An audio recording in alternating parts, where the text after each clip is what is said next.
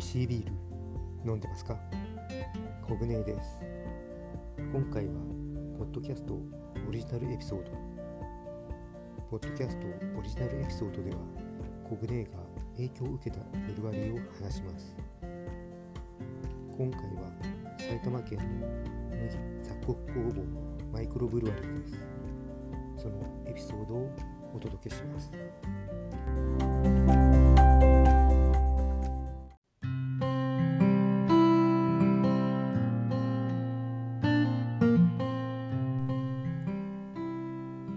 さんとの出会いは今から10年前くらいかな。クラフトビールへの興味が強くなってきた頃。ビールにもいろんな種類があって大手ビールメーカー以外にも作っているところがたくさんあることが分かってきて現地を訪れて飲んでみたい気持ちが強くなっていた。当時住んでいた埼玉県の家から電車で行けるブルワリーがないか本やネットで調べていて見つかったのが雑穀さんだった。家から電車を乗り継いで1時間。小川町というところに雑穀さんがある。それまで時々近くをドライブしたことはあったけどブルワリーがあることは知らなかった。行けると分かって仕事が休みの日に行くことにした。その時働いていた職場は基本土日が休みだったんだけど月に12回休日出勤があって平日に代休を取ることができた。お客さんが少ないと思う平日の開店時間を狙って代休を使って行くことにした。雑穀さんは今は小川町の駅から徒歩5分くらいのところにあるんだけど当時はもう少し近くて徒歩2分くらいのところにあった。行ってみてブルワリーっぽくなくてびっくりしたの。を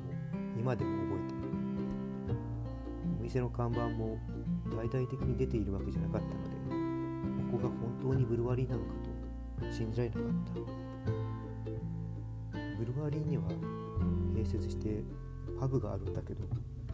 10名入ればいっぱいという小さなお店。席はカウンターだけなのでイメージとしてはラーメン屋さんのような感じ。ルワリはお店に入ってすぐ左側入ったことはないんだけど多分6畳から8畳くらいのスペースこんなに小さなスペースでビールって作れるんだと知った瞬間だったその頃の雑穀さんはご夫婦2人で運営していて旦那さんがビールを作って奥様が簡単なフードを作って提供していた奥様が作るパンは人気で地元の方はもちろん離れた地域から車で買いに来る人もいた。雑穀さんは名前にある通り自分たちで麦やホップ野菜を育てて提供しているブルワリーさん。提供しているおつまみはどれも美味しくビールを飲みながらつまむのが雑穀さんに行く時の楽しみ。雑穀さんのビールはどれもシンプルなんだけど奥深い味。フラッグシップである。雑穀バイツェンはバイツェン特有のバナナやクローブを思わせるアロマとフルーティーなフレーバーの中にスパイシーさが感じられるビール。原料は大麦小麦麦芽ホップ以外にライ麦キビアマなんかを使っていて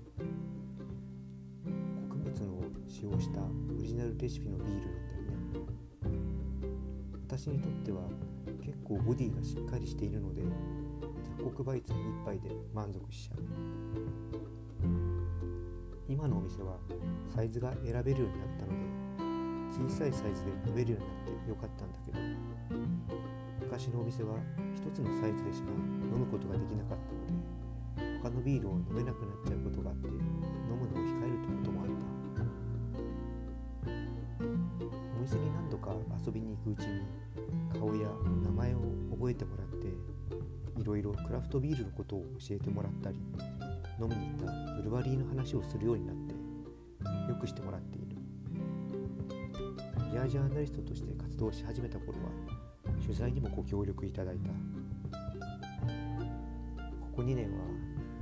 やっぱり新型コロナの影響でお店にも遊びに行けてないしイベントもないのでお会いできていない。状況が落ち着いたらまたお二人に会いに飲みに行きたい。ブルワリーは移転したけどお店の雰囲気は変わっていなくてあののんびりとした空間でゆっくりとビールとおつまみを楽しみたい。今は2時間半くらいかかるのでちょっとした旅行だけどね。中の川越でホテルを取って泊まって翌日は小江戸さんのレストランに寄るのもいいな。ブルワリーの規模が小さいのでネットでもなかなか買って飲むことができないので現地で安心して心置きなく飲める日を楽しみに待ちたいと思う。